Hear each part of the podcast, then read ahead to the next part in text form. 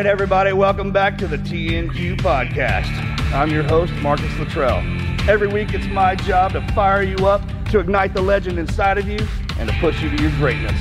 Join me every week as I take you into my briefing room with some of the most hard charging people on the planet. They're going to show you how to embrace the suck of life, teach you the values of working your ass off, and charge through whatever life throws at you. This is the Team Never Quit podcast. podcast. So buckle up, Buttercup.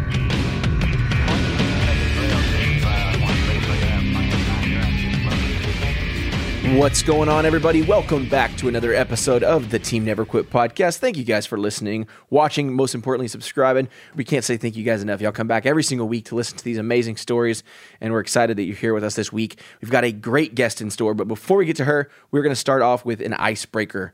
What is one superpower that you would never want to have? Um, I would never want to fly. Fly? Is that what you said? Fly. I do not want to fly. That's funny you should say that because I actually that one crossed my mind too. I'm not a big fan of jumping out of airplanes and, and and, and all of that. Fly was one of, uh, immortality. I don't know if I'd want to live forever. Not with everybody else dying around me. I mean, live for a long time is one thing, but now we can get around the whole. I don't want to feel pain, or I don't. I like everything. Yeah, yeah, everything that goes so with nice. the immortality. You understand what I'm saying? Yeah, but yeah, then yeah. die at a, at a nice old age and kind of just.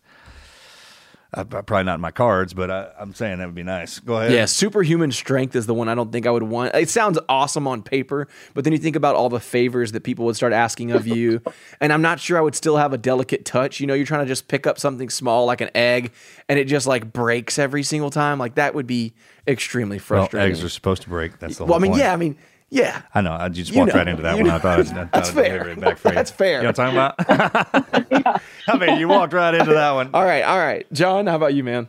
I don't think I would want like super hearing because I don't know. I'm a sound guy. I like sounds. You know, I like to record music, stuff like that. So I have sensitive ears. I think if I could super sensitive what I already have, I think little sounds would annoy me, like a fly in the other room right now. would Or imperfections in, in somebody trying to create. Oh, create. just a- like- yeah, yeah. Yeah, Can you just yeah. can you rip that a little bit? Like- Like I don't hear it. Well, I don't do. hear it. Yeah, I hear it. yeah, Yeah, yeah, I hear like I remember this joke. Les Paul one time, uh, he put a fly inside the mic capsule to mess with the audio engineer, and so there was this little, vzz, vzz, and they couldn't find it. And so I feel like life would be like walking around trying All to that- find all the yeah, time. like Marcus is saying. Yeah, We talked about telepathy too, right? Like not being able to Uh, hear people's thoughts.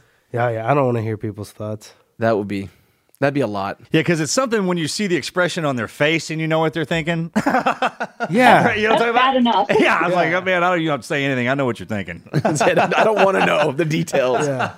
There's also some joy in that inferring, making up, filling in the blanks yourself. Right, right. You know? Yeah, Yeah, the, the whole people watching thing would kind of lose the it would. It would same lose level of excitement. Yeah. Well, we've got a great guest in store. Kara Chamberlain is a public speaker and survivor advocate. In 2002, at 15 years old, Kara was kidnapped and escaped from what she would later find out to be a serial killer. Kara now uses her experiences to speak to groups with the mission of spreading awareness, education, and inspiration. Welcome to the show, Kara. Hey, thanks for having me. I'm glad to be here. like we were talking about, we were discussing earlier. Your, your story is phenomenal. I, I, I literally want to hear all about it. You, you've identified yourself as a, as a completely different human being down here in, in the situations that you get in, you got into, and you got out of. On top of raising a family and being a motivational speaker, and literally ta taking that negative into a positive. That's hard to do. It is, and you have to be very purposeful about it. And I think, I think that we all have the ability to do that. And I think sometimes we just we need the motivation, or we need someone to help us find the steps. And and that's a lot of what I do every day. So start. Let, let's go back a little bit, starting with the family, like where you were raised, how you were brought up. I mean, that's that's interesting to me. Yeah, so I was raised in Lexington, South Carolina. It's not a it's a little bit bigger now than it was when I was younger, um, but not a huge town. And I grew up more or less kind of outside. I had um, dogs. My parents had uh, puppies all the time. So we had animals around all the time. I was outside all the time doing things like riding go karts from the time I was maybe seven or eight, and then dirt bikes and climbing trees and riding horses. And um, just kind of normal teenager stuff. Uh, I was never really told about anything bad that happened or you know if something bad happens this is what you should do so the idea of me being a victim of a crime was kind of this vague idea that could never happen to me, right? I think that's a really common thing that a lot of people think, well, that could happen to someone else, but probably not me. So that was kind of my upbringing. I was an only child, so I had no siblings. So I had to entertain myself, uh, but I was always very, uh, very mature from a very young age. So I was always, you know, my dad would say I was three going on 30, or I was six going on 30. Yeah. So, and what do they do for a living? My mom did kind of, she's always done like accounting type work for various businesses. And my dad is a general contractor, woodworker. He does works with his hands. Yeah. I have a real problem with people who hurt women, so these stories usually freaking kick my butt. All right, yeah, if you see, see me okay. twitching over here, I, that's that's what's happening. I, they know open. this already. I just wanted to give you a heads up. But, um, all right, so growing up in the Carolinas, you're, you're, early teen, right? When all this went down? Yeah, yeah right. 15 years old. Normal day? Normal day, yeah. I had a boyfriend and a best friend, and we were all pretty close between the three of us. And so, woke up, called my boyfriend, checked in with him, kind of, how's your day? What do you have planned? Let's hang out later, that kind of thing. And then my friend and I called another friend, and she lived at the lake. So, very hot here during the summer. So, we decided to go to our friend's house at the lake, called my friend's mom, and she asked her mom if there was anything that we needed to do before we left the house because I had spent the night at my friend's house.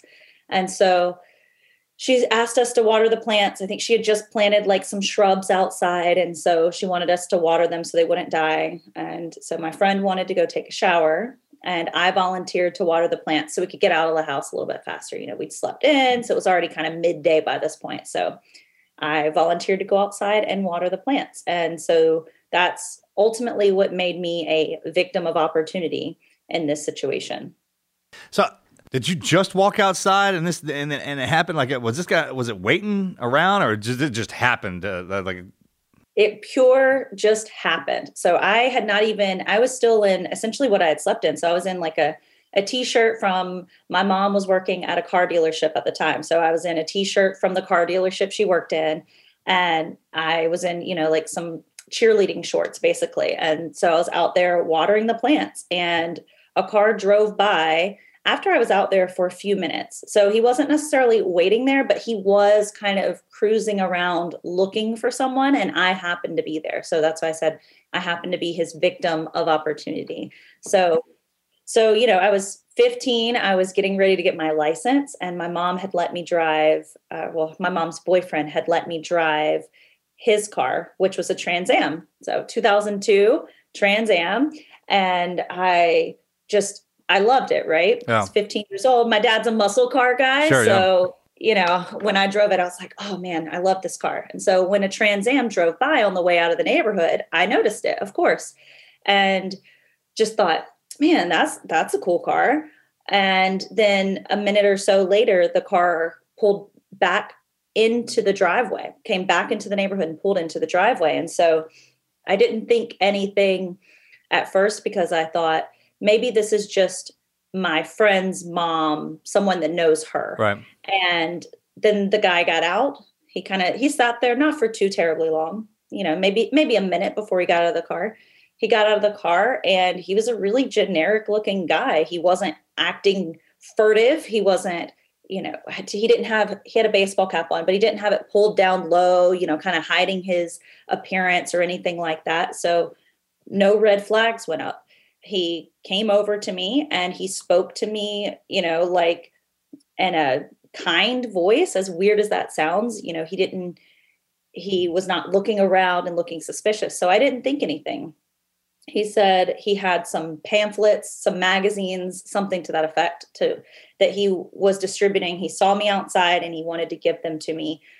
So he asked if my parents were home. I said, This is my friend's house. And he said, Okay, well, what about her parents? Are her parents home? And I said, Well, no, her mom's not home. And he said, Okay, well, I'll just leave these with you and you can just put them inside for her mom when she gets home.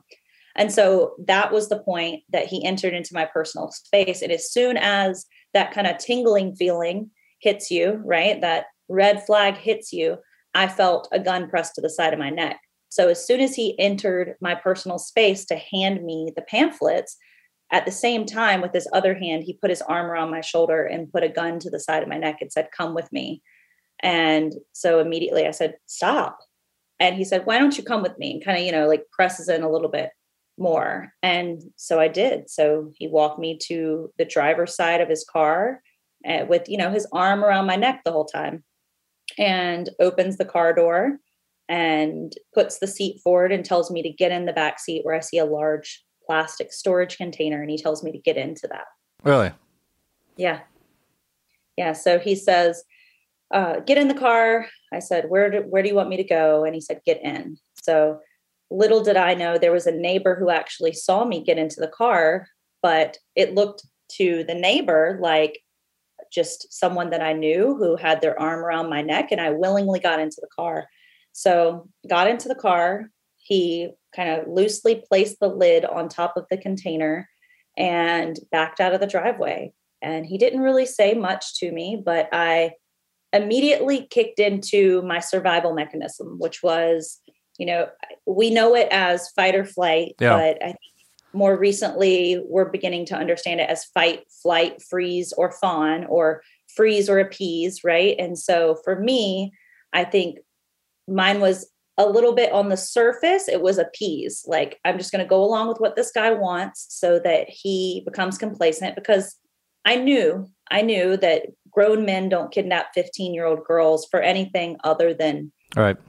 nefarious reasons right Yeah, yeah. so I thought I'll just go along with whatever it is that he wants and let him become complacent because I will escape. I mean, the whole time that was immediately in my So that shotgun my- in your head quick, right? The minute Yeah. it started happening, like you're formulating a plan. There was it was it a fear thing, or were you just like, I'm out of here? it was so I'm a very I'm a very strong-willed person. Right. I got that. stubborn. And so so for me, I thought, well, I am physically not going to be able to fight this person off. So my fight is going to be right here in between in between my ears, right? Yep. And so my fight was appease him, make him comfortable enough with me that I have an opportunity to escape, and then gather information about him so that I can identify him when I do escape. Yeah. So that was instantly the plan. Big guy, small guy. Uh, yeah, he, he was about five five eleven and probably about two hundred pounds. Yeah. Big Not enough. not a small guy, but I was I was five foot four and like hundred and five, one hundred ten pounds. Right. So no chance of fighting him off. So initial reaction when someone when he, when the gun was at your neck, not to scream or anything like that. It was just a No, there was there was absolutely no no thought process that entered my head. I, and for a very long time, which I'm sure you will understand how kind of trauma memory and stress memory works, I actually forgot some of those details. I forgot that I went stop it, and then Yeah. I went back and read the incident report and remembered that I I said that. And I was like, oh yeah, I do remember that. But again, when you have you know a gun pressed to your neck, as we as we know, reaction is slower than Yeah. action.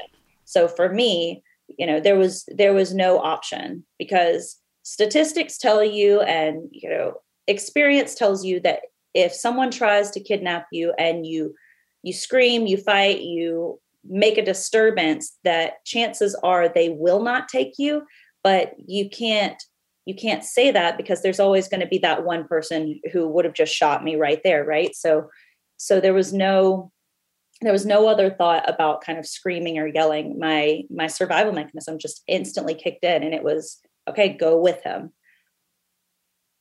All right. So how long from the time you got into the car and then y'all started driving did y'all stop? Were you tracking? Like, were you thinking? Because you were in that box, right? yes So you couldn't Yeah, see so out of there to see where you were going. Do you have any idea when you pulled out of the driveway what direction and all that? Were Oh, you? yeah. yeah i knew exactly where we were so i was paying attention to the turns he was taking because i was pretty familiar with the area Yeah. So, so I knew where we were going, and and that was up until I felt him merge onto the interstate. And Yep. at that point, I thought, okay, well, there's no way I'm going to know where we are. So I started trying to gather other information. So the first thing that I noticed was there was a serial number on the inside of the container. And so I memorized that. And that was just kind of the first thing. And I didn't know why. I was like, just lock it in, right? Anything I could I could get into my brain, I was going to identify him with. So so he drove for about 10 or 15 minutes probably. And I felt him get off the interstate and he kind of pulled over after a minute, um, kind of like off the shoulder of the road. And he took the lid off the container. And that was the time that he put restraints on my wrists. And he also put a ball gag in my mouth. And he told me to scream as loud as I could. And then he went, okay, good. And so he had not spoken to me other than that this entire time. And so he put the lid back on the container. He drove for another couple minutes, maybe like two more, two to five more minutes. And he stopped and he got out of the car, and I could hear like movement and uh, just like people around, kind of just the sounds of civilization outside of the car. And he told me he was going to get the container out of the car with me in it. And I thought for some reason at that point that it was, it sounded like a gas station, just kind of the amount of noise that was outside and kind of could hear cars driving by, things like that. And so I thought, well, he's going to rob a gas station and he's going to flee the state. And that was kind of what I thought for some reason.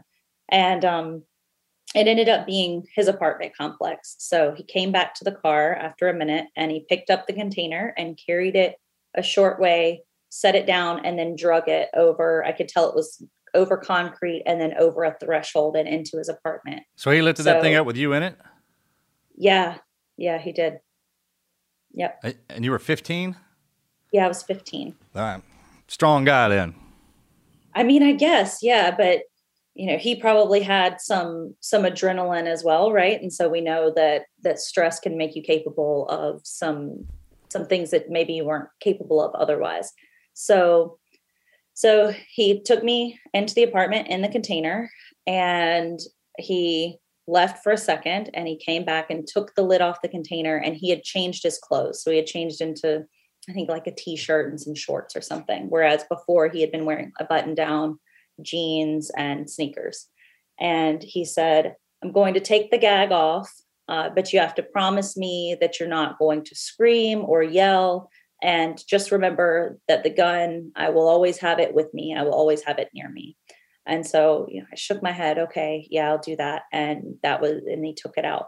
And so um, the next thing that he did is he started taking notes, asking me questions and writing down the answers. So he gets out a notepad and he's asking me, What's my name? What's my address? What's my friend's name? Uh, do I have a boyfriend?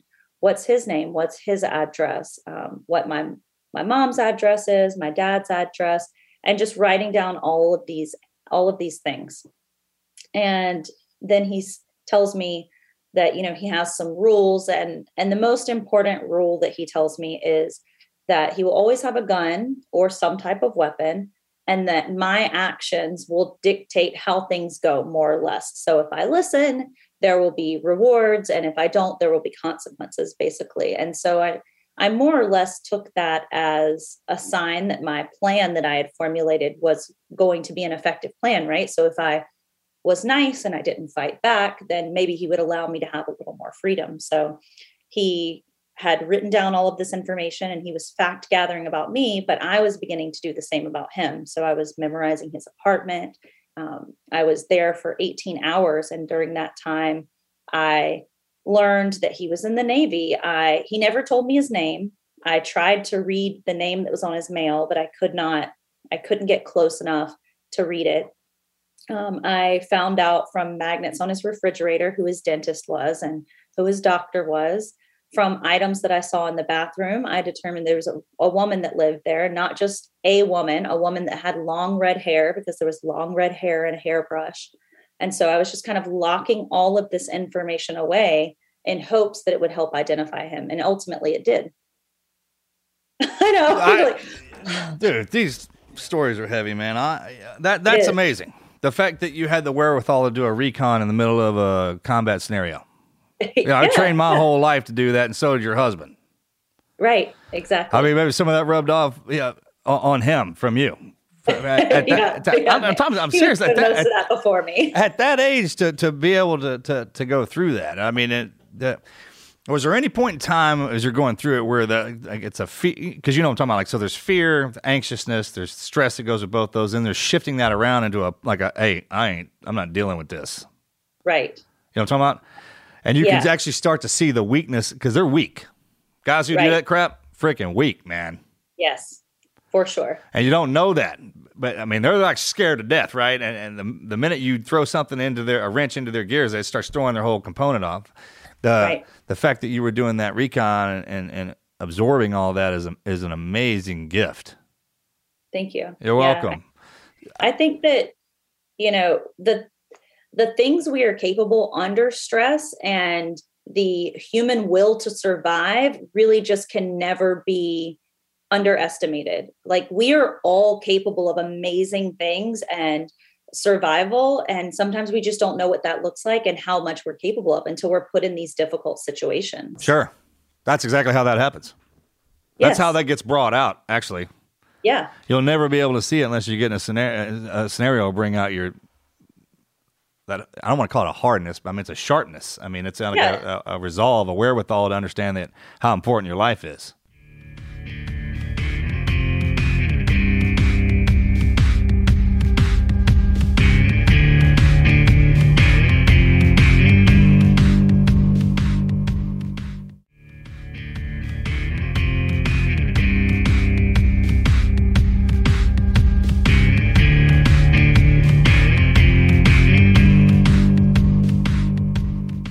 Yeah and that's you know i maybe would have never known how how tough i was until if i had not had this situation. You know my husband and i have conversations now. We actually had a conversation a few days ago where we were just like you know we're never going to give up on each other i don't think. Like we're just not the kind of people that give up when something is hard because we've both been tested in that in these ways Yeah. that you know we- we've stood ultimate tests so so we get it. So um Well, different Yeah. lives down here. You can live different lives, and and the challenges that you go through uh, actually perpetuate you and allow you to shift into a different life. Your overall feeling and attitude and and the way you drive in life is completely different than anybody else's. Completely. Yeah, absolutely. And I think I think it's so important to to remember that we kind of get to decide, right? Like you get to decide if you're going to pick up offense to something or if you're going to pick up strength, right? Yeah. And and where you're going to go from that and if you're going to be defined by something that happens to you or if you're going to be refined by it. And so this is just kind of something that has made me a stronger person and it and has made me who I am today, but it's but it's not who I am, right? Like it I'm so much Oh, more yeah. than, Oh, than sure. this story. Yeah. That's like a snapshot in your life. Like a lot of people, Yeah. that something will go wrong. You know, it's like you're going to hang on that, however long that was, as opposed to the years and years and years that you had. It, it, all it is Yeah. is it's a sharpening phase. Exactly. Exactly. So um so you asked me if there was a moment where I kind of saw his weakness, right? Yeah. Um so there was a moment when he told me he had to make a phone call and that was the biggest moment that I kind of broke also. Uh, he put me back in the container, he put the ball gag back in my mouth and then he put the lid back on the container and I couldn't breathe. So I'm in this container, you know, with a ball gag and just started having full on panic attack and was just, I can't breathe.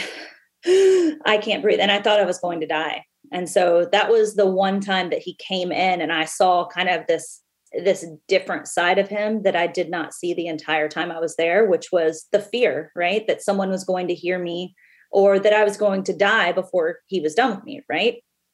And so who knows because he's not here to to ask. But thank God.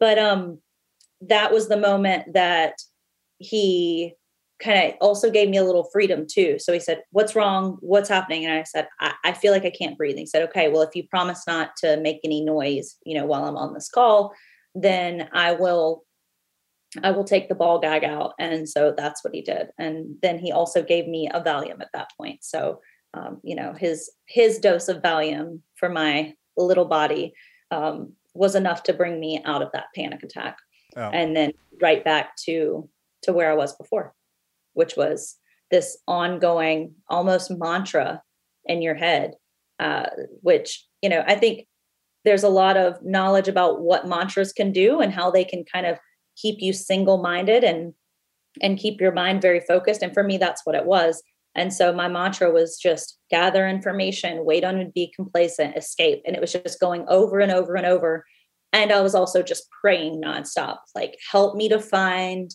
an opportunity help me to see an opportunity when i can't escape Yeah. As you're going along through this, I've, I've- I've been in a situation where it's like a it's it's peaks and valleys. Like there'll be mm-hmm. a minute there of clarity inside that moment. There there is, and then something will happen, and it'll go back to despair. As you're running through that, is and you're gaining your momentum for your out. Let's talk about that. Yeah. So, so I was there for 18 hours, like I said, and then eventually, uh, he restrains me. He puts handcuffs on my wrists and puts a leg restraint on my leg, and the handcuffs are connected to a quick link, which is like one of those carabiners with a screw, and that is tied to a rope, which goes kind of behind the the edge of the bed and ties to the to the frame of the bed, more or less. And then the same with my ankle. So my right leg had a restraint on it. And then, you know, he gets in the bed and he falls asleep next to me. And this is maybe 2 or 3 a.m. And like I said, I had been given Valium and he had also made me smoke weed. And so I fell asleep uh, against all odds. I fell asleep for about three hours. And I always expected that when he fell asleep that that would be my opportunity to escape because when are you more complacent than when you're sleeping right Yeah. when are you more off guard and so when i woke up a few hours later very early in the morning i heard him sleeping next to me and i thought well this is it this is going to be the best time because there had been other opportunities when maybe he was distracted and the gun was within my reach where i thought well i could do it now right maybe I could fight him, but I thought if I failed, then it's going to be bad. And so, so I knew this was the opportunity that I was waiting for. And so the first thing that I had to do was get my hands free. And so I tried to use my fingers to kind of unscrew that screw on the quick link and wasn't able to. So I actually had to use my teeth and start the screw. I unscrewed that, slid the handcuffs out of the quick link, and then was able to squeeze one of my hands out of the handcuffs and reached down to my leg, disconnected the restraint on my leg, and then slid out of bed. I was wearing one of his t shirts at that time.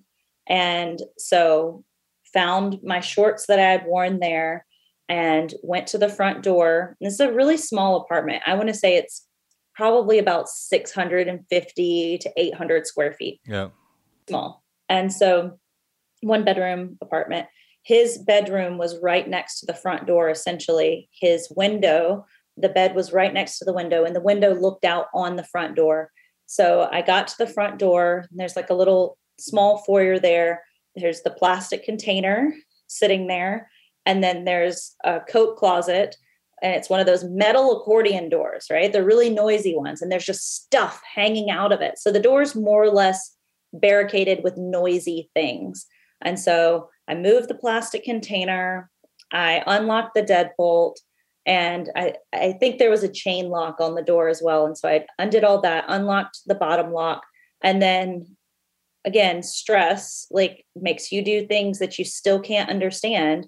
I somehow, all in one movement, kind of pushed everything back in the closet, closed that noisy door because I knew once I made noise, that was it, right? Like he's going to wake up, he's steps away from me and threw the door open all in one movement. And I just thought, he's going to wake up, he's going to look out the window first, and he's going to see me running, and he's going to grab the gun beside him and shoot me. I just thought he was going to shoot me through the window. But I thought, you know what? It doesn't matter. It doesn't matter if he shoots me because I'm out of his apartment. Someone will find me, someone will find him. And so I got that tunnel vision and uh, saw a car, and I can still kind of my memory works kind of in, in photographs. So it's like I can see snapshots of different things, and I can still see that photograph of like that tunnel vision with the car. It's a white car driving across the parking lot, and ran out in front of the car. Still had handcuffs dangling off one of my wrists, and held my wrist up and said I was just kidnapped. And I escaped from that apartment and turned around and looked at it, and I said, um, "Remember that apartment." there were two guys in the car, and they said, "What do you want to do?" and I said, "Take me to the to the police." And so they they said, "Get in, get in," and they took me to the police. That's unbelievable. I mean, how how how far was that ride? Um, it was only about five minutes. It was fairly close. Were those So was were those dudes freaking out or what? Oh yeah, for sure. So check this out. So I was about to say, I want to hear this because you know them dudes were freaking out. yeah so this will blow your mind so um i have like i said i've forgotten some of the kind of more minute details and so i would tell this story previously i'm like okay and then we got to the the, sheriff's department and we went in and i filmed a documentary which i was an executive producer on and we were kind of going through the story and one of the executive producers she was like you know that you went in by yourself and i was like no i was like i forgot that. So the guys got there and it's like a regional uh, you know like a department it's not the it's not the headquarters Yeah, it's like an annex or something, right? It's yeah, one of the uh, divisions right, right. so um so they just like pulled up and dropped me off and I ran in. And so the regions aren't uh, they're not really staffed. It's just kind of like where they meet, have their meetings and things like that. And so I ran in and ran through and didn't see anything, didn't see anyone, and just kind of heard a voice say, "Ma'am, can I help you?" And I go in, and there's there's one guy in there. He is a corporal, and um, tell him I'm like, "Hey, I'm Kara Robinson. I was kidnapped and I escaped." And you know, he's sitting there and with this look on his face that I felt at the time was he didn't believe me, even though I'm standing there looking disheveled with a handcuff dangling from a wrist, holding the restraint that was on my leg that I took off in the car. And, you know, obviously he's he's not disbelieving of me. He's just flabbergasted because Sure. people don't run can't- in Yeah, I couldn't believe it. Right. yeah so he's it's it's more a state of disbelief right and so he starts kind of taking my information while i'm still sitting there with the handcuff on and starts trying to look me up in ncic which is the national database for where missing persons uh, stolen cars weapons things like that are listed and it's having some trouble so i'm sitting there kind of telling him and he's just you know types in my name and pink types in my name pink he's like i'm having a little trouble and so he notifies an investigator. And after I'm there for about five minutes, he calls my mom, and I hear my mom on the phone. And he's like, you know, ma'am, I have your daughter here. And I hear her voice over the line saying, Kara, you have Kara? It's like, yes, ma'am. You know, I have her here. Come on down and and you know, you can take her to the hospital. And she's, you know, I talked to my mom for a minute. I'm like, I'm fine. She know you were missing? did they know? Yeah. Yes. Um, Yes, she knew. Yeah. So initially, um, my friend got out of the shower, noticed that I was gone, and called her mom, and then called my mom, and immediately filed an incident report. I was listed as a runaway. yeah. So I was not listed as a missing person. So um, there was not the same level of urgency, even though, you know, ultimately there could have been an Amber Alert placed for me um, because they knew the car that I left in, they knew what the guy I left with looked like. And, you know, obviously I would not have run away. My family knew that. So, so my mom is on the way there. An investigator responds and he says, would you feel comfortable going back to the apartment complex to try to identify the apartment that you came out of? And I said, Well, I don't think I'm going to be able to identify it because they all look the same. I said, But the guys that brought me, they know what apartment that I came out of. And he's like, Yeah, they don't know. They didn't, they didn't remember. I was like, Come on, guys. And so get in the car with the investigator. We go back to the apartment complex as expected. Like they all look the same. I know it's a bottom right apartment. That's all I know. And so we see a man driving around on a golf cart, like works for the apartment complex. Yeah. And I tell him, uh, you know, the guy looks like this, give him his visual description. He's, you know, maybe late 30s, white male, has some facial hair. Um, he drives a green Trans Am. He has a woman that lives there that has long red hair. The inside of the apartment looks like this. This is the layout. Um, he has some animals in there. These are the types of animals. And he goes, Yeah, I'm pretty sure I know what apartment that is. So just immediately he knows. So we go back to the sheriff's department where my mom is waiting. And then we go to the hospital to go get um, a SANE exam, sexual assault nurse examiner exam. And um, by the before I even go into the back for the exam, they have a lineup for me. So before they were able to obtain a warrant to get the information for, you know, who he was from the apartment complex, they have taken the information I've given them from the doctor, the dentist, and from the car description and the DMV records, and they have identified him uh, from that information. So they give me a photo lineup. I immediately identify him. My captor was Richard Marc Evonitz. He had no record really that they knew of. Um, and he was never on anybody's radar as being someone that could be responsible for any of this. They pretty much immediately uh, respond to his apartment. He's gone. They locate some information in there that uh, there's a locked footlocker, and inside of it, there are some newspaper clippings and some things that they think, well, this is a little suspicious. It's about three girls in Virginia that were kidnapped and murdered in 96, 97 timeframe. And there's a task force. These are notorious unsolved homicides, never had any leads. He was never, never linked to them at all. And so they identify the task force who immediately responds. And much, much later, he does end up being positively identified. It's so that was in June, and they don't link him until mid August positively for being responsible for that.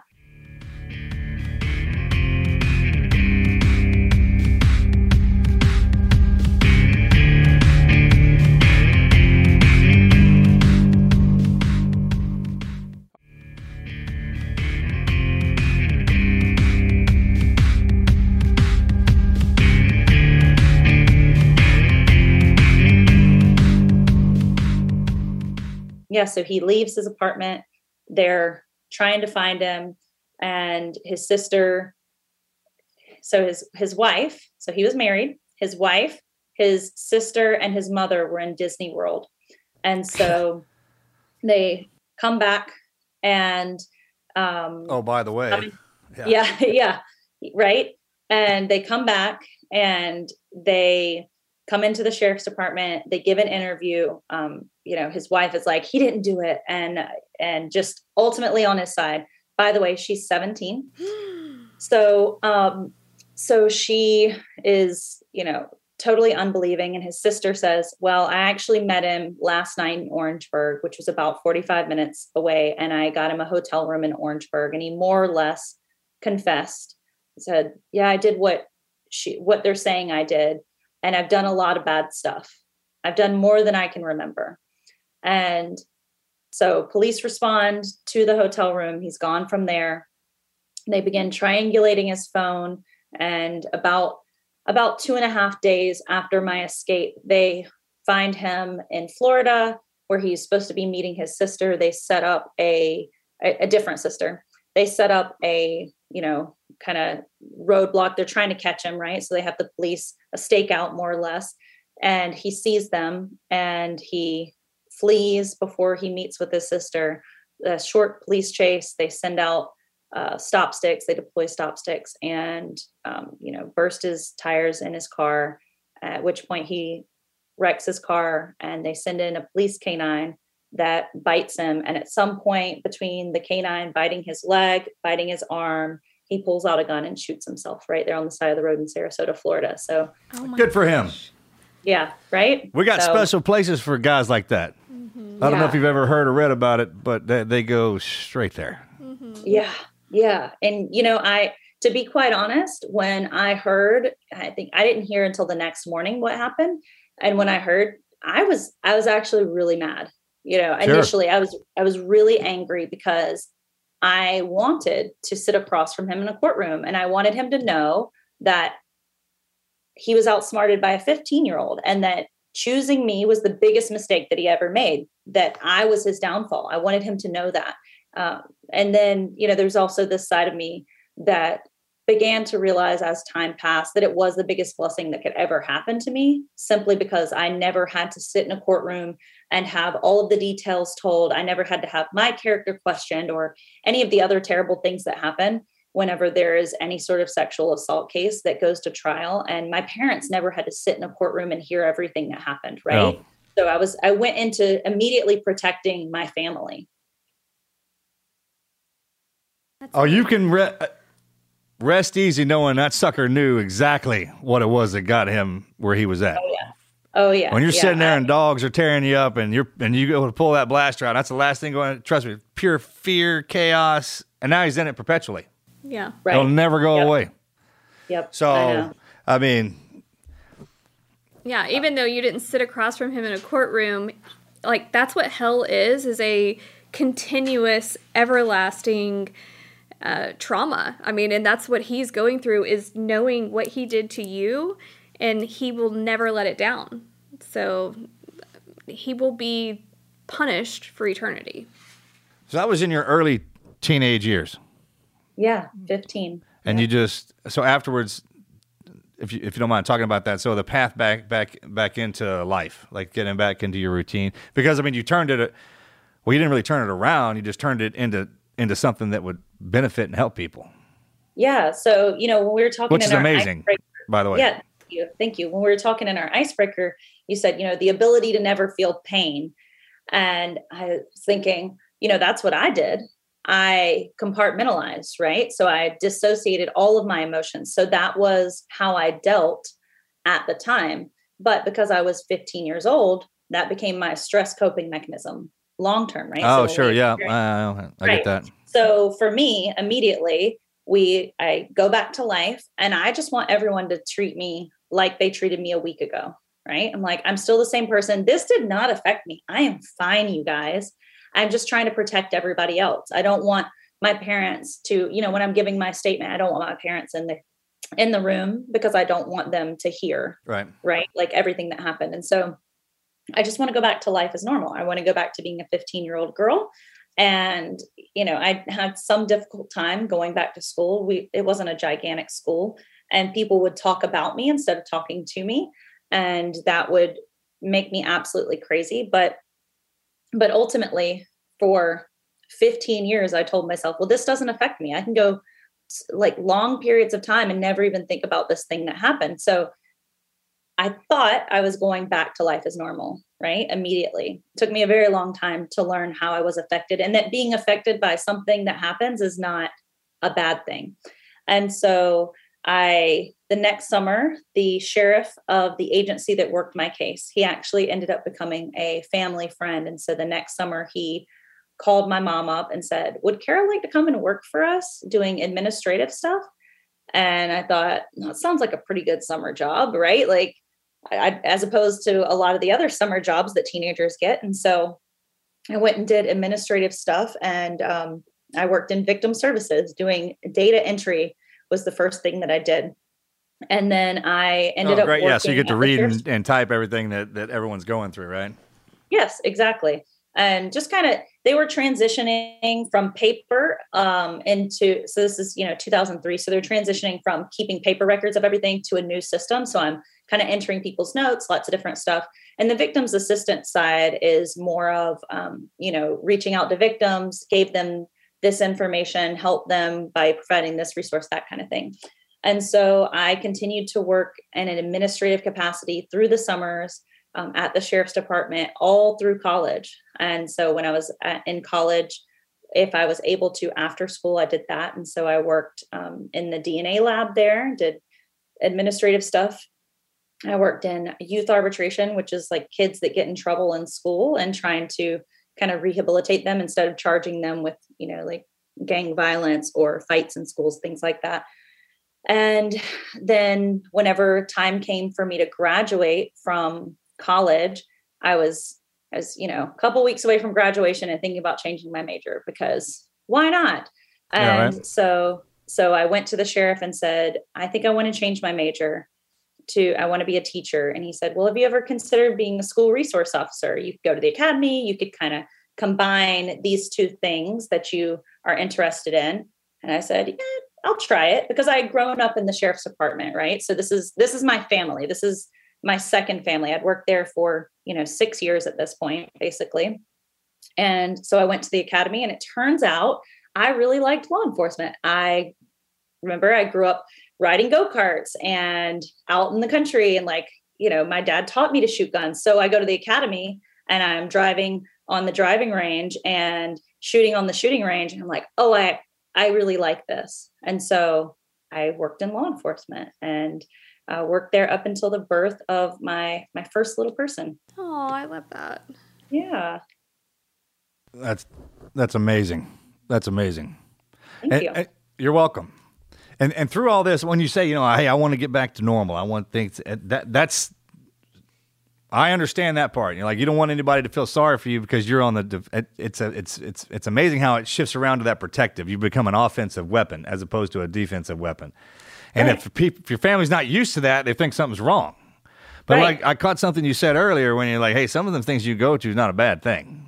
Like the Yeah, situations that you get in, it, I mean, there it's a situation. God put that down there. It's a lot of people will pray for something, then they'll get in the scenario that gives it to them, and they'll pray to get out of it. I'm not talking about yours in, in particular, No, but uh, yeah.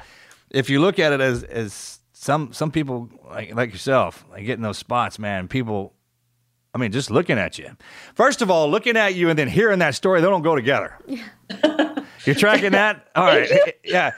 It- what I meant was is that it, it's the the power that comes out of you. You're like, hey, if, if a lot of times you see something, if it if it's been hurt like that or if it's been attacked like that, it, it does irreparable damage. Mm-hmm.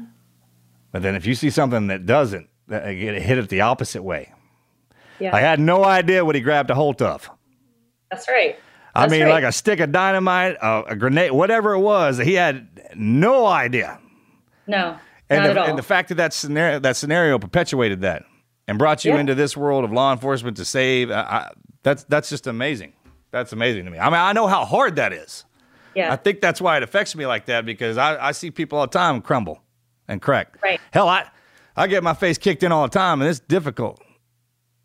yeah. But you just And keep. I mean, every situation is going to be difficult in different ways, right? So I, I think that we all have, when, when I was in school, when I was in college, I graduated with a major in psychology. And I remember learning about the diathesis stress model, which basically says we all wake up every day with a certain level of stress, right? So a scale of one to 10. You may wake up on an eight, and I may wake up on a four, and and then you may get into a car accident and that that may be you know like a, a half of a percent of stress for you right and that doesn't do anything but it may stress me out so much that i crumble sure. and so we all kind of are created where we can handle different stress and we respond to stress differently and so that was kind of eye opening for me because when i did go on to work in law enforcement i i had a hard time when i was working in victim services because there would be people yeah, that's what I to ask you. That's kind of what I was going with that.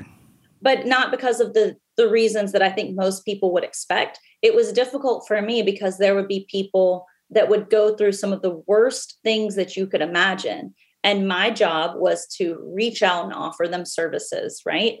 Um, how can we help you? There there are lots of funds that we can pay for counseling. There's there's a lot of things that can be done, and so I would reach out to these people that have been through the worst of the worst. And they would say, you know what, I'm good. I just really want my life to go back to normal. And then there would be people who had gone through something much more minor in comparison. And those would be the people who would be like, Can you pay my electricity bill? Can you pay my mortgage? Can you do? And I had a hard time with that because I had been through something hard and I was not the kind of person who was, it was hard for me to ask for help Sure. because I didn't need it, right? I, I didn't need help. I use the air quotes when I say that, right? And um, so that was the hardest thing in law enforcement for me.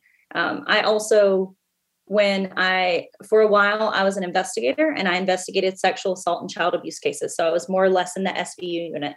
Um, and the the other hard thing about being in law enforcement when I was in that unit, it was not the cases. It was not that I would get these cases and they would make me feel any certain kind of way, right? Because when I tell my story, it's like telling someone else's story because it was very much an out of body experience for me. It's just so tightly compartmentalized um, that it would not activate any emotions, but it was more of everyone trying to protect me, which historically has been the biggest thing for me. When people are like, oh my God, you must have so much trauma and you have to go to counseling or that that uh, response of i'm so sorry that happened to you right? Like you mentioned that a couple of minutes ago. You don't want people to feel sorry for you.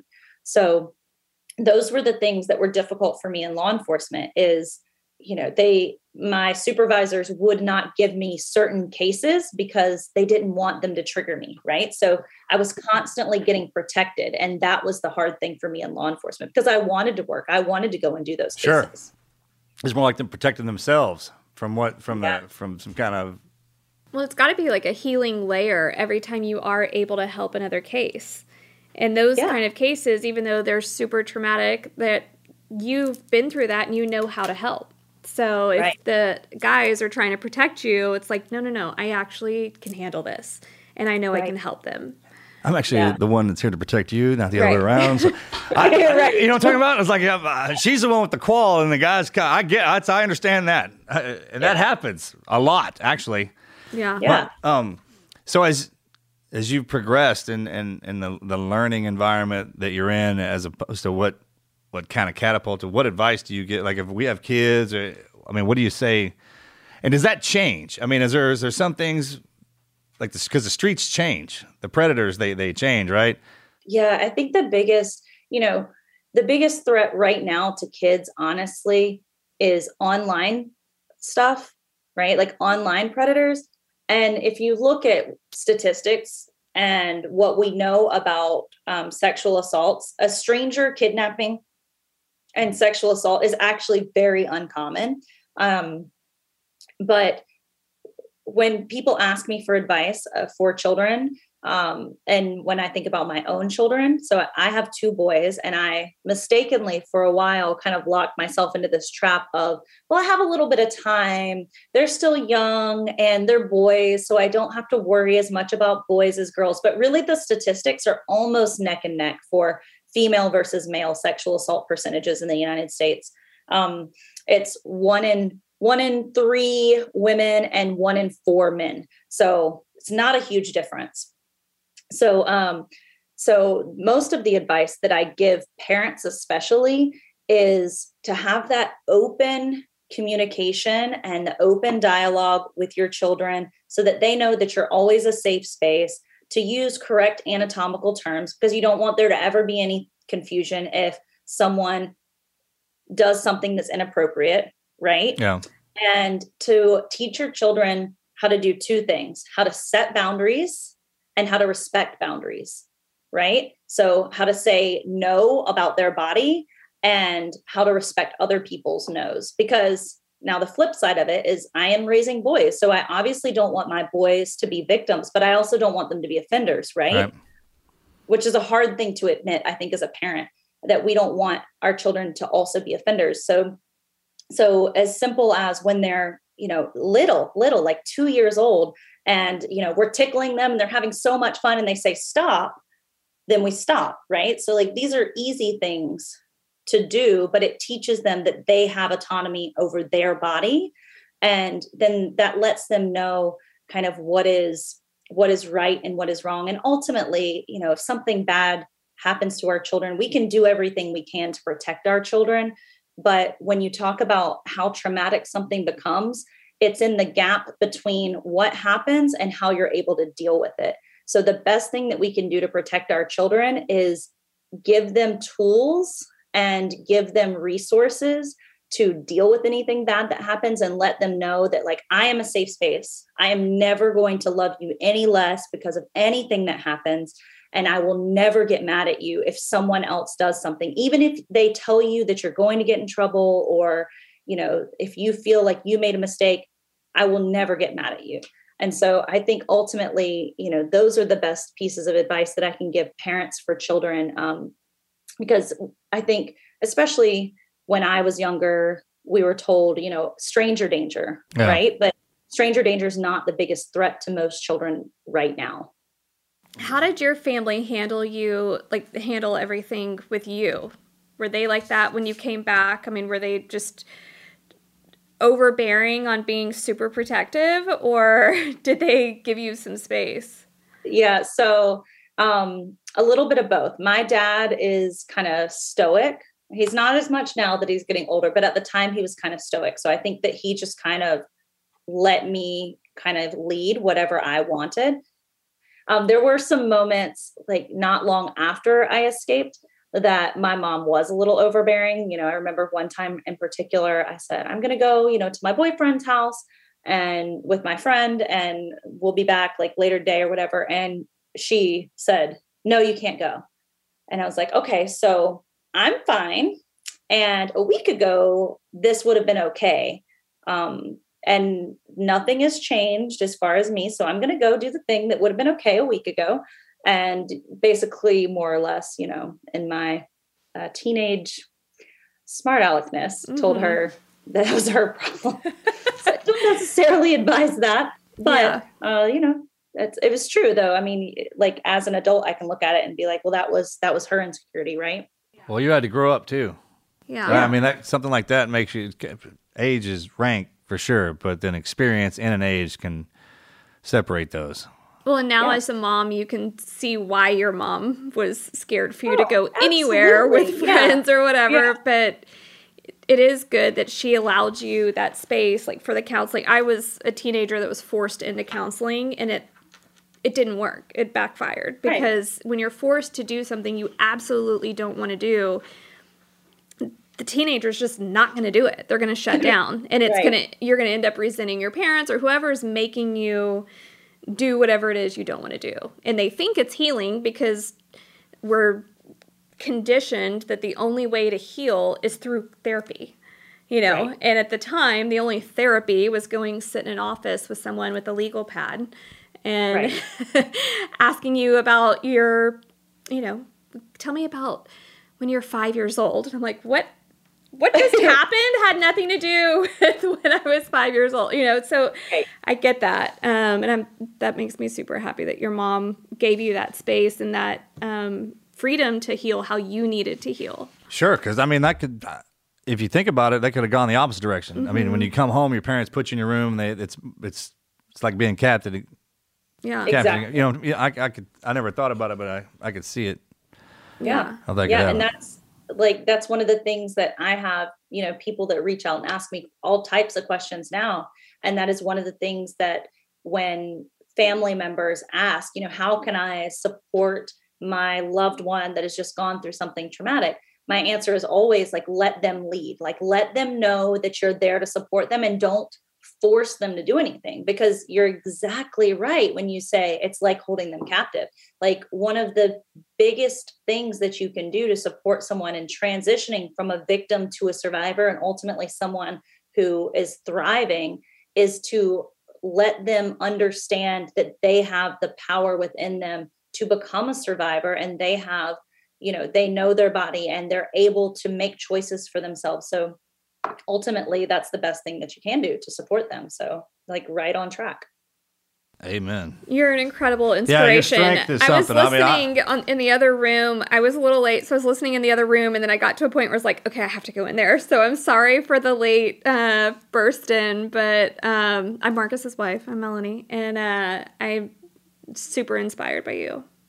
thank you thank you i think you know i i had a hard time for a very long time talking to people about what happened and not because it was difficult but because of what we mentioned earlier where it's that i'm so sorry that happened and Yeah. i didn't want people to feel sorry um, but also people would say wow you're a hero like you're so strong you're so, and i was like i don't feel like i'm any of those things because i was just surviving and i think very often you know when you're doing what you have to do to survive a situation to you it doesn't really feel that extraordinary because you're like i was just getting through right? Yeah. i was putting one foot in front of the other and getting through it. And so to me um it just feels like what we all can do But the inspirational part and something for you to think about is it's not that you just survived and had a family and, and moved on. It's that you went and helped others. Yeah, one more time. That's why, Like I mean, that- how- yeah, that's why that- we're here. I mean, that is what like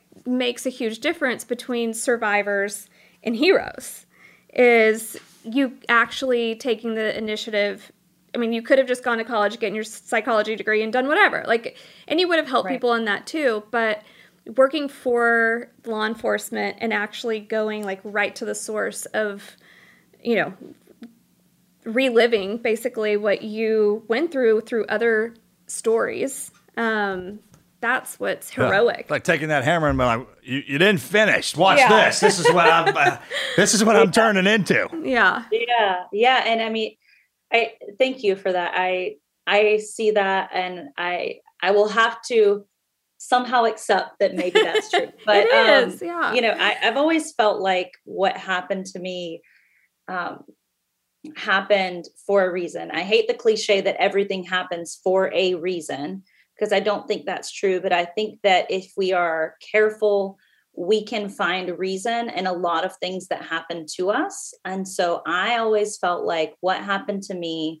was so I could help other people. And it's looked a little different over the years in different places and different spaces. But right now, what it looks like is putting out a lot of content and specifically um, primarily through social media i do keynotes as well where i go and talk to do a lot of law enforcement keynotes especially um, but reaching people through social media has been such a, a blessing because i can actually be right there authentically documenting my process and my healing because i will say the majority of my healing has actually been within the last five years and we're almost 20 years since this happened. So um so i've been documenting that and helping other people to see what it looks like to heal from trauma and that there are many different paths right? It's not just the therapy model. There's a lot of different ways that we can heal and we can process and there's a lot of ways that we respond to trauma because i think a lot of people see me speaking historically and they think oh well she handled that so well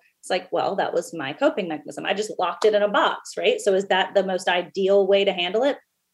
Probably not. I mean, I don't know, but it's how I survived. And so letting people see what that dismantling looks like and then helping people to find ways to support survivors in their life and then working directly with law enforcement to give them the tools and the words that they need to empower victims to move into survivorhood because for me that sheriff of the agency that I went on to work for, he is a very big part of the reason that I count myself as a survivor today. So we have, you know, the agency that was um, from Lexington, where I was taken from, versus the agency from Richland, which is where I was recovered from. And you have one sheriff who um, told me the day after I escaped, well, you know, that guy was going to kill you, right? Like, you know, you should be dead right now versus That's awesome. That guy's something, right? right i mean which was it true yes but at the time my captor had told me he was going to let me go we had no evidence at the time that he was a serial killer so we didn't know Mhm. um, versus the other sheriff that you know gave me an award for outstanding bravery he helped me to make contact with the two men that took me to law enforcement and let me help him present them Yeah, the guys the- that didn't remember where their apartment was. Do you still talk to them? no. So turns out Huh? they were criminal. Turns out they were they were criminals. Oh. Um, Oh my gosh. Yeah, they had criminal records, but that doesn't negate someone being a helpful part of my story. So, Yeah. um, yeah, no, they they have not been in contact with me since. But um, but he very much, you know, encouraged me to take my strength back, and so uh, I do a lot of work with law enforcement, giving them the words to help them understand that just because you're in law enforcement and you are responsible for prosecution, that doesn't that doesn't negate the power that you can have in helping someone become a survivor. So that's a lot of what it looks like to kind of take this negative thing negative. I mean, I, I, it's hard for me to even say that, but to take this negative thing that happened to me and move it into a positive Sure. um, because you know I did handle it fairly well. So how can I use it to empower other people? But, and I mean, that's one of the biggest things that gets overlooked with law enforcement. I mean, they they enforce the laws that obviously we we write on the books. That's that's gets overlooked a lot too. But it's the pass down. When you get into a situation where you need them, they've been in it, and they the, the words that they they send to you or say to you, eh, a lot of times it, it helps. Yeah. Well, I mean, and you can I use that that comparison of the two sheriffs when I do keynotes very often because I think in law enforcement it's very hard to remain compassionate. Yeah. Right? Like because you get so hardened you're really dealing with the worst people, right? Like nobody calls you when they're having a good day. Right. They call you when you're having a bad day. So um so I think that very often they forget that just because something is true doesn't make it necessary to say to a victim, right? And just because he was going to kill me doesn't mean that I needed to hear that at 15 year, years old, less than 24 hours after I escaped. Yeah. So, you know, there's there's words that they can say and just something as simple as them saying, "You know what? I believe you. Thank you.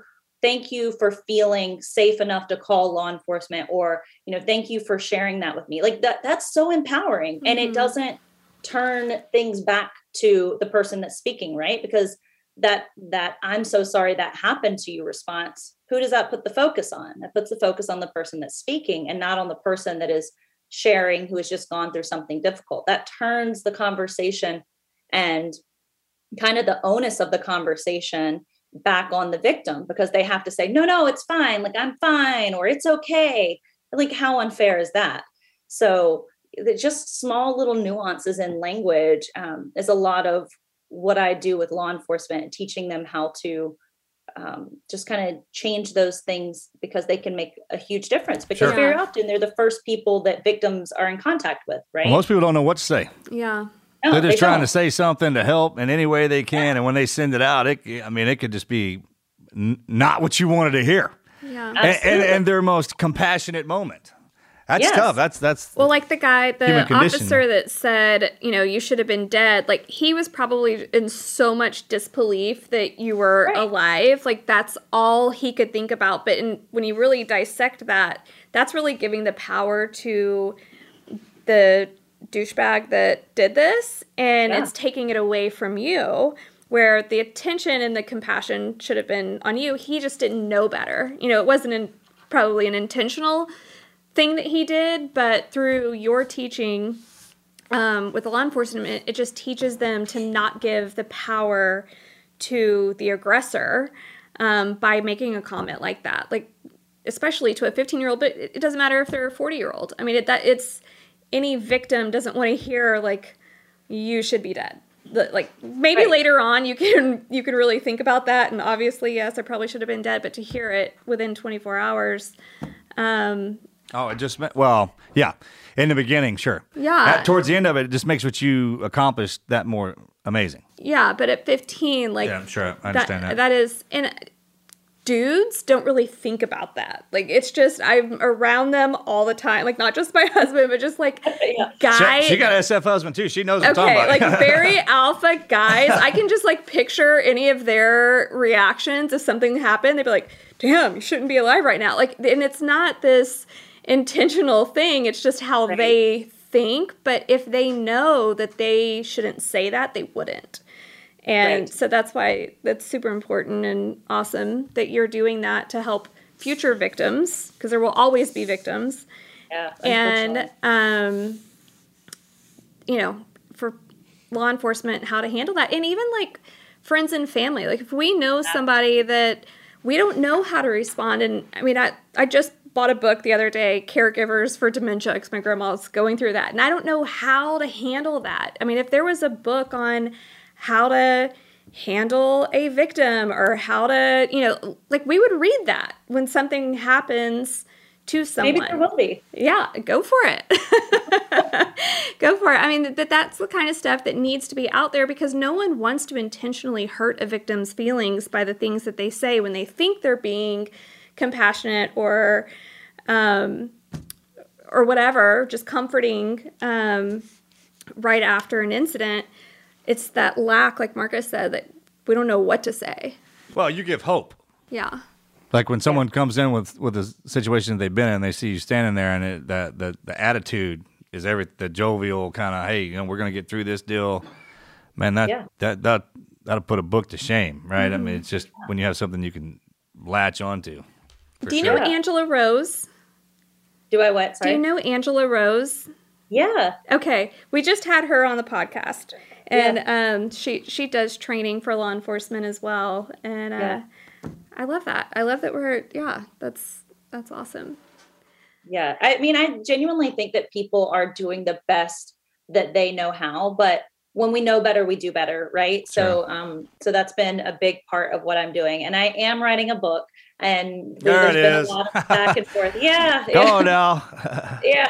There's been a lot. There's been a lot because we're gonna um, promote it on here. Yeah, Okay, well, it's not. It's we're still in like the proposal process, but that would Well, be we're great. ahead of schedule then, Kara, and we're just fired up. To, we're, we right. that. All right, cool. okay um, but that is a big part of what i want my book to be because i don't want to just tell my story i've told my story right and that's that's not not who i am i want my book to be something that survivors can pick up and they can glean inspiration and hope but families or loved ones can pick up and they can see how to support someone yeah. like what are the tools what are the things that we can do to Oh, that's support- huge. hmm yeah Yeah, most I people mean, I write the book that- about how you're getting through it, and to to get Which the is advantage. also inspirational. Like, no, no, look, a- absolutely. yeah, not My to take point- that what away. you said was is that the, the ones that they're around, it's for Yeah. them. I don't. yeah, that's that's it's- great. It's for everyone, Yeah. right? Like I did, I didn't want to pigeonhole it because I wanted, you know, one of the people that we were we were talking with about a book. Uh, he said, you know, if I had a daughter who I found out had gone through something, would you see this being something I could pick up to learn how to support her? Absolutely. Like that ultimately, you know, the more we talk about hard things and the more we have hard conversations, the less the less uncomfortable it will be to have hard conversations, right? So, like, vulnerability and authenticity inspire vulnerability and authenticity. So, it's my hope that by me being out there and being open and talking about what I've been through, um, that it will inspire other people to share if they feel comfortable, but it will make, you know, anyone who has someone disclose something difficult that it will make them feel less uncomfortable and Sure. it will give them the tools to support other people because listen the statistics are they're super high Yeah. they're super daunting you know the chances are very good that every single person that hears this at some point in their life if they have not had someone disclose to them that they have been assaulted that at some point you will have someone disclose Mhm. and so you know it's it's just anything that we can do to support people i think um that's that's my goal i just i want to make as many survivors as i can and and help other people make survivors I actually know someone. I don't know them super well, but when I met them, they confided in me about a a story, and um, I'm not going to say who it was, but what was so crazy, and it was a crazy story, crazy kidnapping story. Um, her family didn't believe her, and the police didn't believe her, and so she never really told anybody. And Yeah. I am I I was affected by that for a long time because I'm like, how you never got comfort. How can you not believe your daughter or your or your friend or whatever? Like I just don't understand that that that even happens. and i think like as a survivor i just see the like when you hear people say oh she made that up right she's she's not telling the truth i think why would someone make that up Yeah. why would someone lie about being sexually assaulted like do you if you actually start breaking that down in your head and thinking about it it's like that is one of the worst things that can happen to a person and to lie about it that's just i just can't ever imagine someone lying about it yeah. honestly. And I like I've truly felt like empathy for this person. Like I felt like she was telling the God's honest truth and it hurt so bad to hear her tell her story and that no one believed her. And I'm like, how do we help people like this? Because right that is just so sad. And how do we go after? Because she knew who the the aggressor was. Like, how does he get punished? I mean, the guy's still going free, and it drives me crazy. And you know from someone who used to work in law enforcement i can tell you the amount of of offenders who actually serve jail time it is like shockingly low. It's like single digit percentages.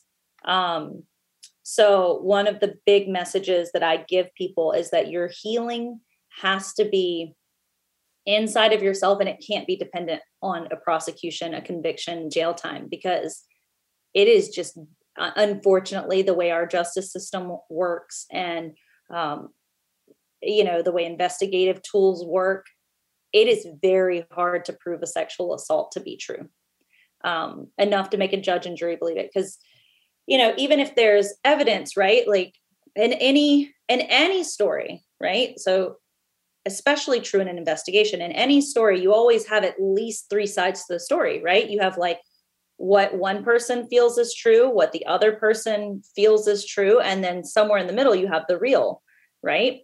And so how do you in an investigation prove what really happened when you have two people's perspectives of what happened?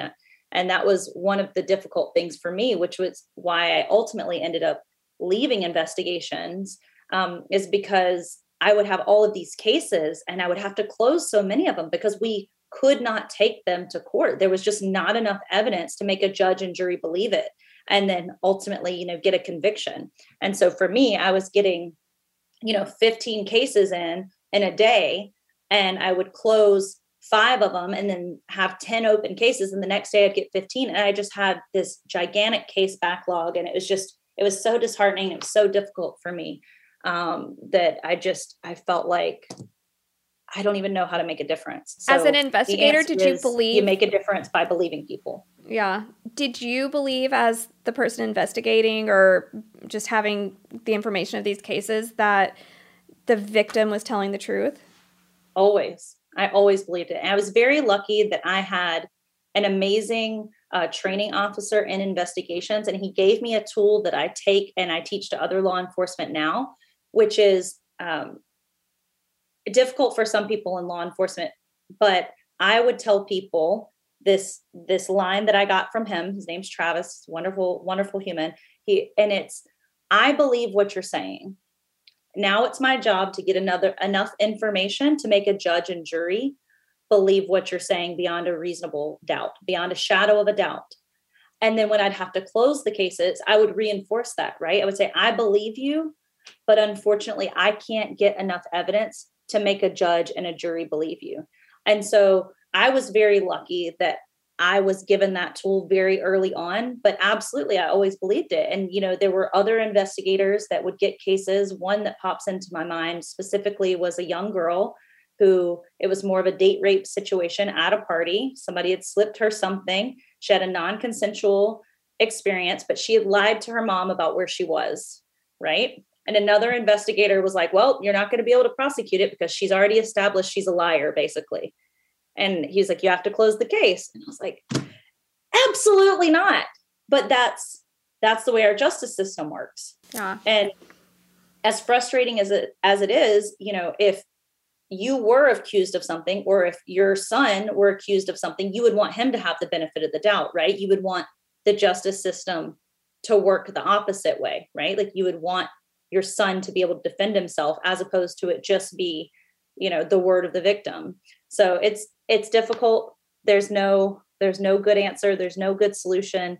And that's why you know the best thing we can do is just believe people. And i think in law enforcement that was difficult because a lot of victims would portray in their mind that just because you believe them it means that there's going to be a prosecution. And so it's just walking that fine line for in law enforcement for um, in my experience of letting them know I believe you, but it's not in my hands ultimately. They'll be punished at some point. I mean, I, I, truly believe that. Like the the karma will will get to them at some point. Thank you again for telling us all this. Yeah. Of course, of course. I I truly believe that the more people hear these conversations and the more we have these these difficult conversations, the more um, people will be able to heal because they're getting better support. They're sharing that things that they've never shared before. And you know like you said there will always be victims. So uh, as as much as we can make people into survivors that's how we make stronger people and that's how we make a stronger community and a stronger world. And boy do we need it. Yes for sure. So how how can we support you? How can we how can our, our listeners follow you? What, what what can we do to help out? Get the book online. Just Yeah. I so I have a documentary that I was an executive producer of. It's out right now. It came out in the fall. It's called Escaping Captivity: The Kara Robinson Story. It's on the Oxygen Network, and so you can view that streaming online. Um, I am in the process of writing a book. I don't have any more details for that yet, but in the meantime, they can follow me on social media. I'm on TikTok, Facebook, Instagram. Um, that's all at Kara Robinson Chamberlain is my handle. I have a website, KaraRobinsonChamberlain.com. I keep everyone apprised of what's going on. I'm most active on Instagram, really. okay. Well, thank you again for your strength. Thank you. You're welcome. you. I uh, I I would imagine that we'll we'll our paths will cross again for sure. Just to to keep up and see what you're doing, especially when your book comes out. But um, never lose that fire. Yeah. Tell your husband thanks for his service. Thank you for your service as well, and and just being. Uh, it's tough. I will put this in here, but let me tell you something. When you go through something like that, it ain't no joke. I know you know that. And I mean, there are things down here that are so so strong that it, you you can't even see it till the till the scenario presents itself. And the fact that you took that and and you just kept going with it from the very beginning, from the time they put you in there, and you, uh, I mean, Yeah. c- coming from from a from a soldier to to another one. I mean, you can see it in you. Just well well done, well done. Thank you. Thank you. I mean, like I said, it's I I really think that when you're in those moments, you just you do what you have to to survive. Like as crazy as it sounds, like it's I, remember when I was in the academy, we heard a story of a deputy who was shot kind of he was chasing after somebody came around the corner the guy was standing there and shot him like in the head with a 22 and he walked a mile to where his walkie talkie uh, had signal and called in the description and was just like very calm. And I remember hearing that in the academy because the guy came and spoke to us. And I thought, wow, I don't know. Right? I don't know if I can handle it. I'm like, I don't know if I was shot in the face, if I'd be able to walk a mile and and calmly describe. And then I was like, you know, this is what other people feel when they hear your story, Mhm. right? They're like, I don't know if I'd be able to do that. And that's that's the lesson, right? Like you don't know. You Yeah. don't know what you would be able to do, which is, you know, one of my one of my pet peeves when people are like, "Oh, I could never." I'm like, first of all, you don't know what you could do Yeah. Right. Because the the will to survive the strength uh, to survive is just something that can't be can't be underestimated I mean, we all. I think we all say that.